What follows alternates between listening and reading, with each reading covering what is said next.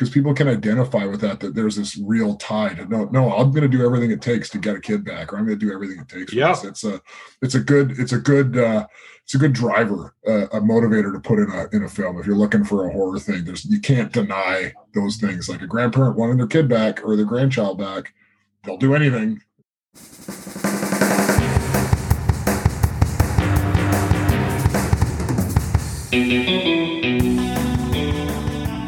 Welcome to the Dead Harvey podcast. This is the podcast for both indie horror filmmakers and fans, and we are going to talk about the horror stories behind the horror stories.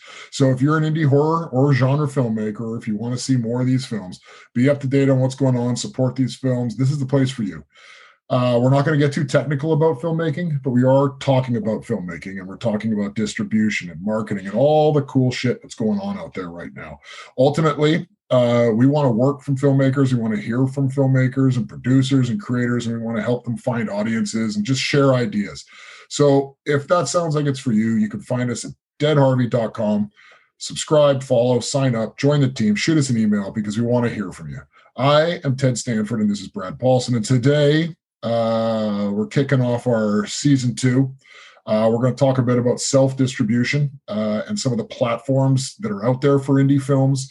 We're going to talk about our project for this season, which is distributing one of Brad's films that never got distributed, called The Suicide Poet. But before we get to that, we're going to talk about what we've been checking out. So, I don't know. First, I'm just going to say what I was checking out. I've been watching The Expanse lately. Nice. It's been around for a while. I just never got into it. It's on Prime right now. I think it was originally a sci-fi show through 3 seasons, and then they ditched it, and then Amazon picked it up, and now Amazon has produced the last 2.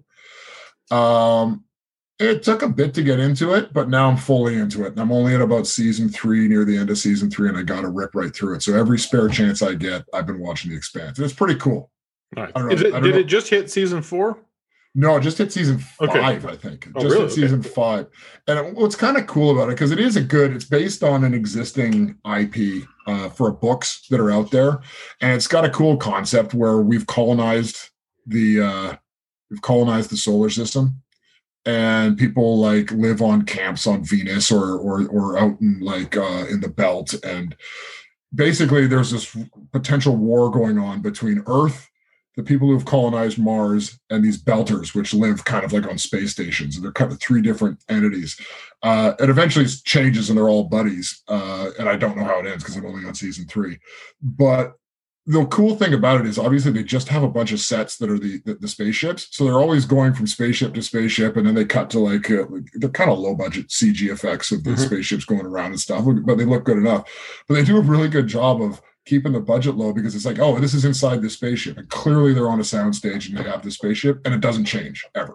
Yeah. And I don't know. It's a cool show. I don't know if you've seen any of it or it's out there. I'm a big sci-fi nerd myself. So yeah. I haven't seen it yet. I've heard great things about it. I heard that it hits the sweet spot for sci-fi fans looking for a new, basically like everybody's been looking for a new Star Trek show. Yeah. So basically replace Star Trek. Now, a lot of nerds aren't happy with the new Star Trek series. Probably some nerds are happy with it, but I know there's a little bit of a split there. But I know that a lot of people love The Expanse. Everybody loves The Expanse and The Orville. Not everyone, but there's been a lot of praise for both of those shows. And I've been hearing tons of great things about The Expanse, so I'll definitely check that out. It's worth checking out. It's kind of cool. It doesn't fit kind of the indie space at all, but as a sci-fi genre nerd, it ticks a lot of the boxes. So that's what I've been watching a lot of. What have you been watching? Cool. Excellent. So I saw a really cool movie on Shudder very recently called Anything for Jackson. I think they added it just a couple weeks ago. But this is okay. So when we did our Christmas episode, we talked about evil kids. Mm-hmm. This one is about evil grandparents. So now it's about grandparents that are Satanists, but you basically get the gist that they become Satanists so they can do a magic ritual because they lose their grandson, and they want to do a magic ritual to put their grandson back into a pregnant woman's body. So they kidnap a pregnant woman and try to basically orchestrate this so that they could, so it's like a reverse exorcism, more or less. I thought that was a really cool spin on the Exorcist kind of movie there. But it's funny because the grandparents, they're not like, they come off as being very good.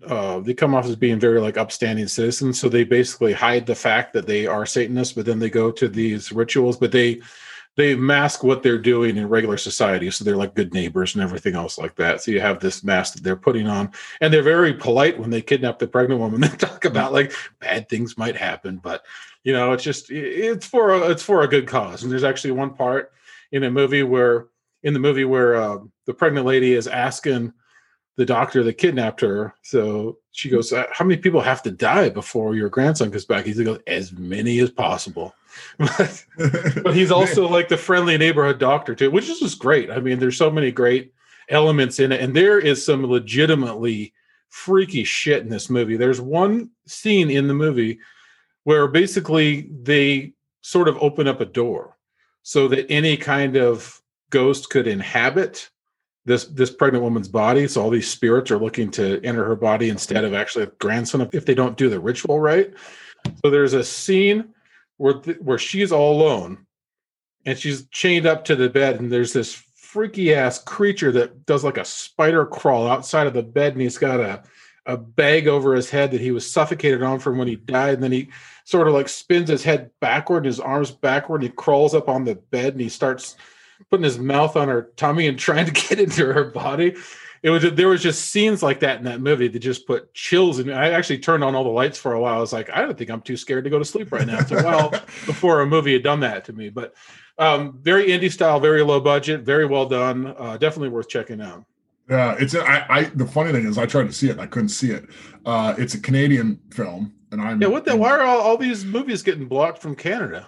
It's not that it's getting blocked, and this is something that, you know, eventually we'll talk about, but it's the rights to it. So it was partly financed by a company called Super Channel, mm-hmm. Which is it's a pay TV channel up here, and so they partly financed. So they got the rights to it. So so you have to subscribe to Super Channel to get it here. So in the States, Super Channel's not down there, so the Shudder was allowed to do it. And I remember I actually know people who work at Super Channel, and this is kind of one of those things about film distribution that is a rights thing. So a lot of times when they're doing pre-sales, they need to get money for the film. So they're like, oh, we need money. So Super Channel comes in and says, okay, great, I'll give you $250,000 towards it. We get the Canadian rights. They figure that's gonna, you know, it's worth it for them. So what ends up happening though, when they finish the film, Super Channel owns the Canadian rights. So now they have the US rights they can sell off, and they clearly sold that to Shudder. And that's how they kind of make money on it. But yeah, because you were like, it's on Shudder. And I went to look on it. It's like, nah, it's not on Shudder for me. Yeah. And that's because the rights were blocked on it. But I do like the cool thing about movies that involve kids is like, if they're done well, they are creepy. And another one is there's a lot of, like when you involve kids, especially from a parent's or grandparent's perspective, like everyone knows the emotional tie to it. Like, do you remember the film Inside? Yeah, great movie. Yeah, I mean, that was kind of like in the similar thing when you were talking about it. I'm like, yeah, like it's one of those things, like when you involve kids and mothers and family, yeah, like all of a sudden, you know, like, because people can identify with that there's this real tie to no, I'm going to do everything it takes to get a kid back, or I'm going to do everything it takes. Yeah, it's a good driver, a motivator to put in a film. If you're looking for a horror thing, you can't deny those things. Like a grandparent wanting their kid back or their grandchild back, they'll do anything, including this, which is the same as Inside when they're trying to get the baby back, right? And that's extremely universal concept as well, too. Yeah, no, for sure. No, that's kind of cool. I really want to check it out, and I have to figure out how exactly I can get it here because I watched the trailer afterwards. Cool. So I think what we're going to talk about today, because our main project over the course of this season is we're going to explore self-distribution. It's not something that we have done before, but you have. And one of the reasons is because back when a lot of the indie films that you were making or that we were involved in, crappy distributors took the rights, and the self-distribution wasn't as much a thing then as it is now. But there is this one film called The Suicide Poet that you completed, that you own the rights to, and we are going to self-distribute. So over the course of this season, we'll tell people what we find, because it's not something we've done before. So we're going to do the research and we're going to come up with it. But having said that, self-distribution now involves platforms. So I thought what we would talk about here, and probably people don't know that they're kind of oriented this way, is that there's like, look, there's 6 different platforms now that would be a digital distribution platform that you can get access to. So to quickly go through them, we'll kind of talk about it, but there's SVOD, which is subscription video on demand. There is TVOD, which is transactional video on demand.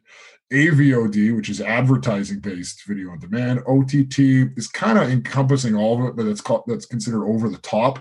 VOD is video on demand, just straight up. And now a new one is PVOD, which is premium video on demand.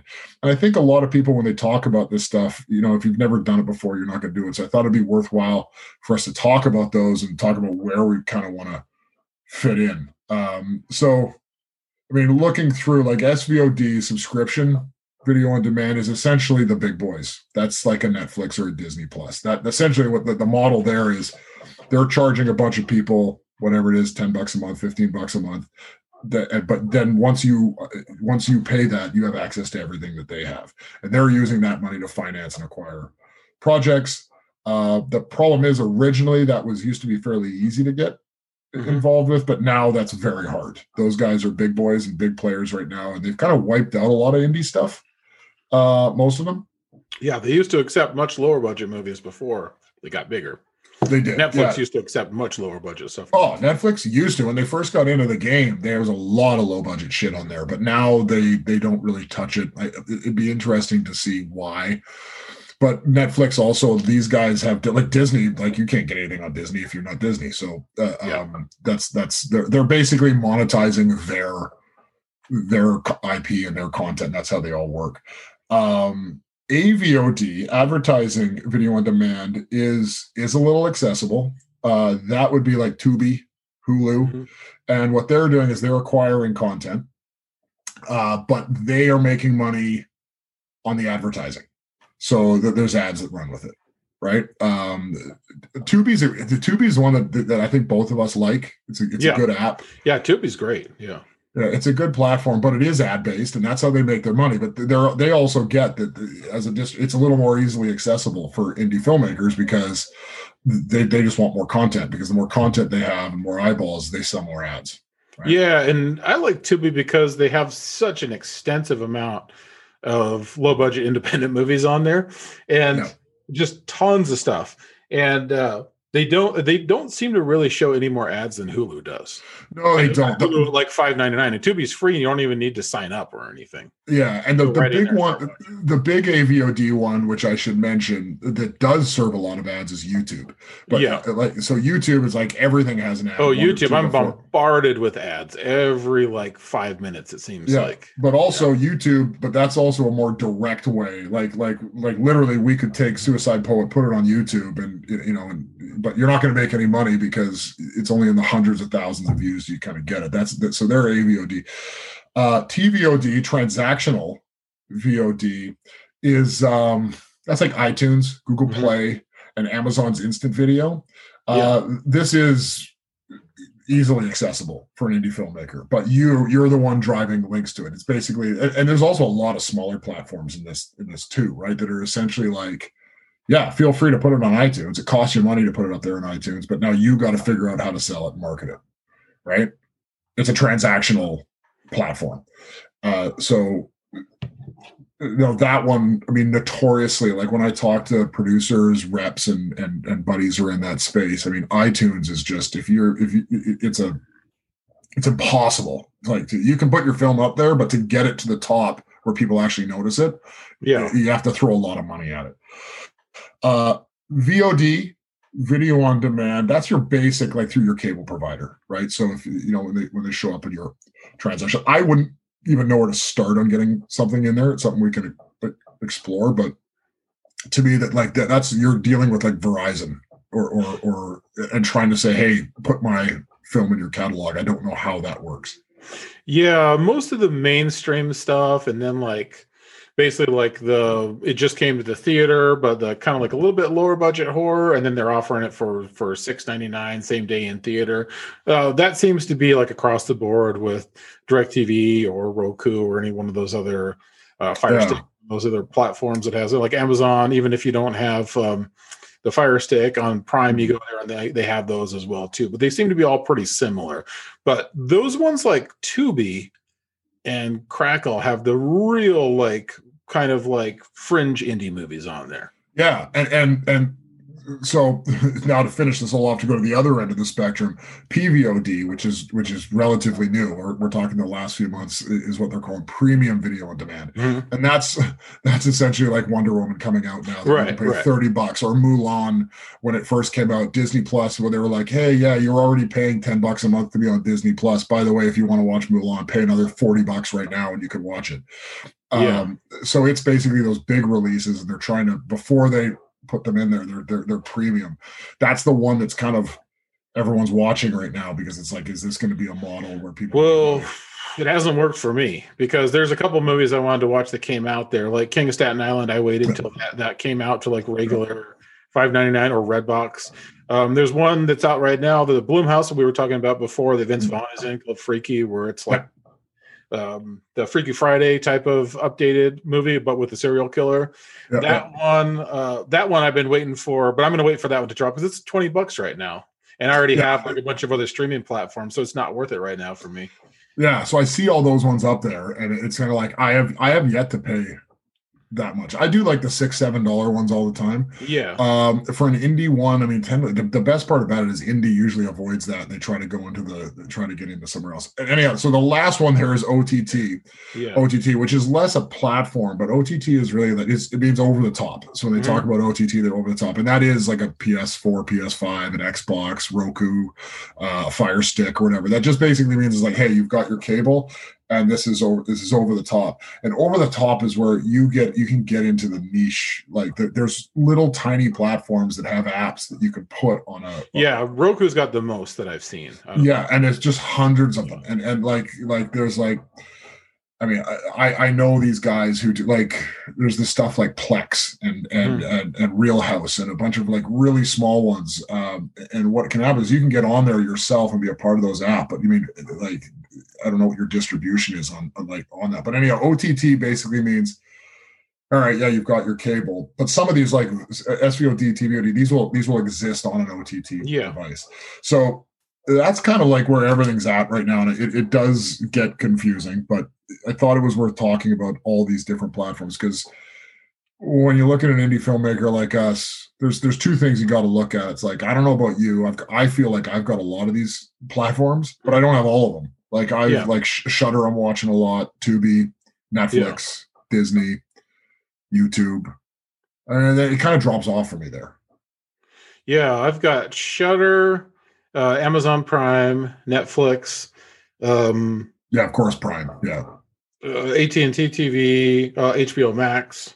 So there's five of them right there, and usually and then Epics, and then Stars too. But those will usually come with it. Usually they'll do offers on Amazon Prime where you can add a channel. Yeah, that's why I got channel for like 99 cents or whatnot. Yeah, so they'll usually do deals like that, and I'll usually try that out for a month. Sometimes I'll keep it for a little bit longer, but yeah, there's a ton. There's just so much. I have like hundreds of movies in my queue of all the different streaming platforms that I have that I haven't watched it. So I really have to want to watch a movie to spend some cash on it. So the last one that I think that like you mentioned before, $6.99 for me is like, if I really want to watch something, I'll go there, but I won't really go over that.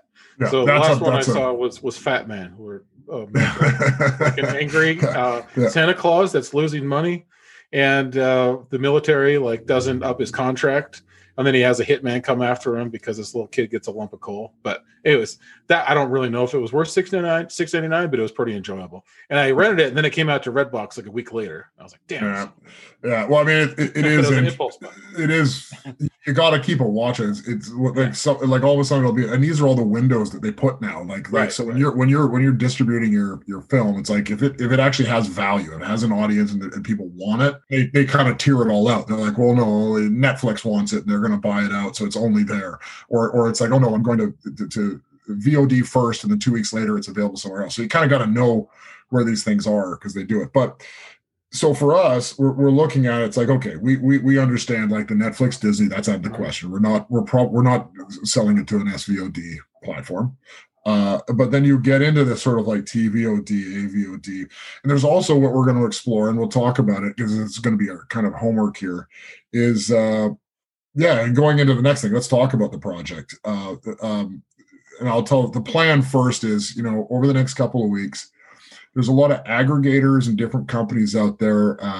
What's it, Film Hub or Indie Hub, Indie Film? Yeah. There's a bunch of these platforms that essentially, as an indie filmmaker, you can upload it, do a deal with them. It's pretty inexpensive, and then they find platforms and put it out there. So over the next couple of weeks, and we'll report back in a couple of weeks, is we're going to look at what options we have, and the plan is to really say, who is our audience, who are we going after, which are the platforms that we think we have access to, and we're going to really research that. So this is what we feel is the first step. So in 2 weeks, we're going to report on this.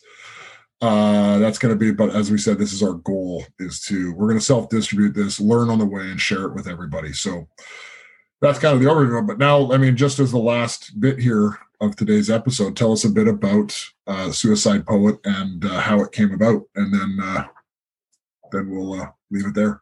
Okay. Well, Suicide Poet was made with this actor friend of mine when I was in LA doing indie movies, and he was this big guy, and he had like just tons of life and tons of personality. He got diabetes. He called me up to take him to the hospital, so I took him to the hospital. He got his leg cut off because diabetes caused gangrene gas to spread into his leg and go. It was creeping up to the point where it was going to go up to his kneecap and then past that. So he was almost going to have the whole leg cut off. So so that night he had to have his leg cut off below the knee so that he would have function of his knee. And they put a prosthetic on it. So he became kind of like walking around like a pirate. And he was just kind of broke down when that happened. And then he told me that he wanted to make a movie about it. He had all this poetry about suicide. It was kind of like his way of like working out his feelings and doing like a standard. So sort of like half of it's kind of like a documentary about what's going on with him. And then the other half is him doing basically like stand-up, kind of like dark stand-up comedy. And so he is passed away now, and we still never got the movie distributed. So this would be a good thing to do, not only for him, but for also to take people through the process as we learn about self-distribution and see what happens. Yeah. To go through all the steps. Because a lot of times, like when you hear about things that come out or how somebody has a movie out, they don't really go through all the steps for you. And I think that's going to be a good process to learn as we go and share with everybody as well, too.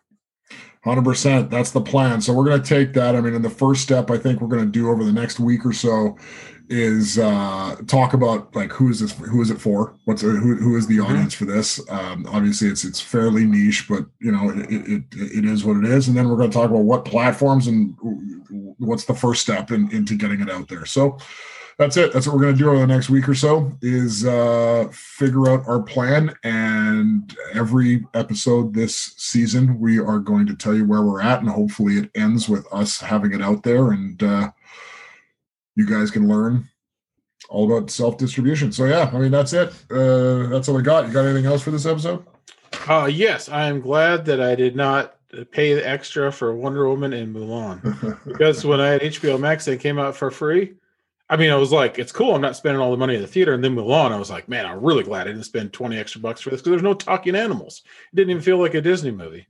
Felt kind of ripped off. It was okay. It was just sort of like generic kind of kung fu movie, but it didn't really feel like it was a Disney movie at all. That was like, where's the dragon? Not that there's anything terribly wrong with generic kung fu movies. No, not at all. But it didn't feel like it was a Disney movie. It was like, why are you doing a live action version of this when it doesn't feel like a Disney movie at all? Actually, what's funny is there's this kind of marker in the sand too. Like I did not pay the whatever $20-30 to watch it when it first came out.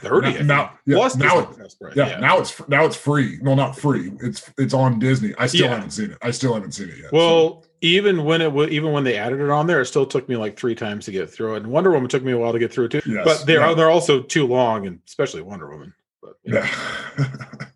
All right. Well, that's it for this week. So if you've made it to this part of the podcast, you're probably a like-minded person, and we want to hear from you. So check us out at deadharvey.com, and follow us, subscribe to our newsletter. We're going to send out lists of new indie films and stuff that's going out. It'll be a better place to get more information.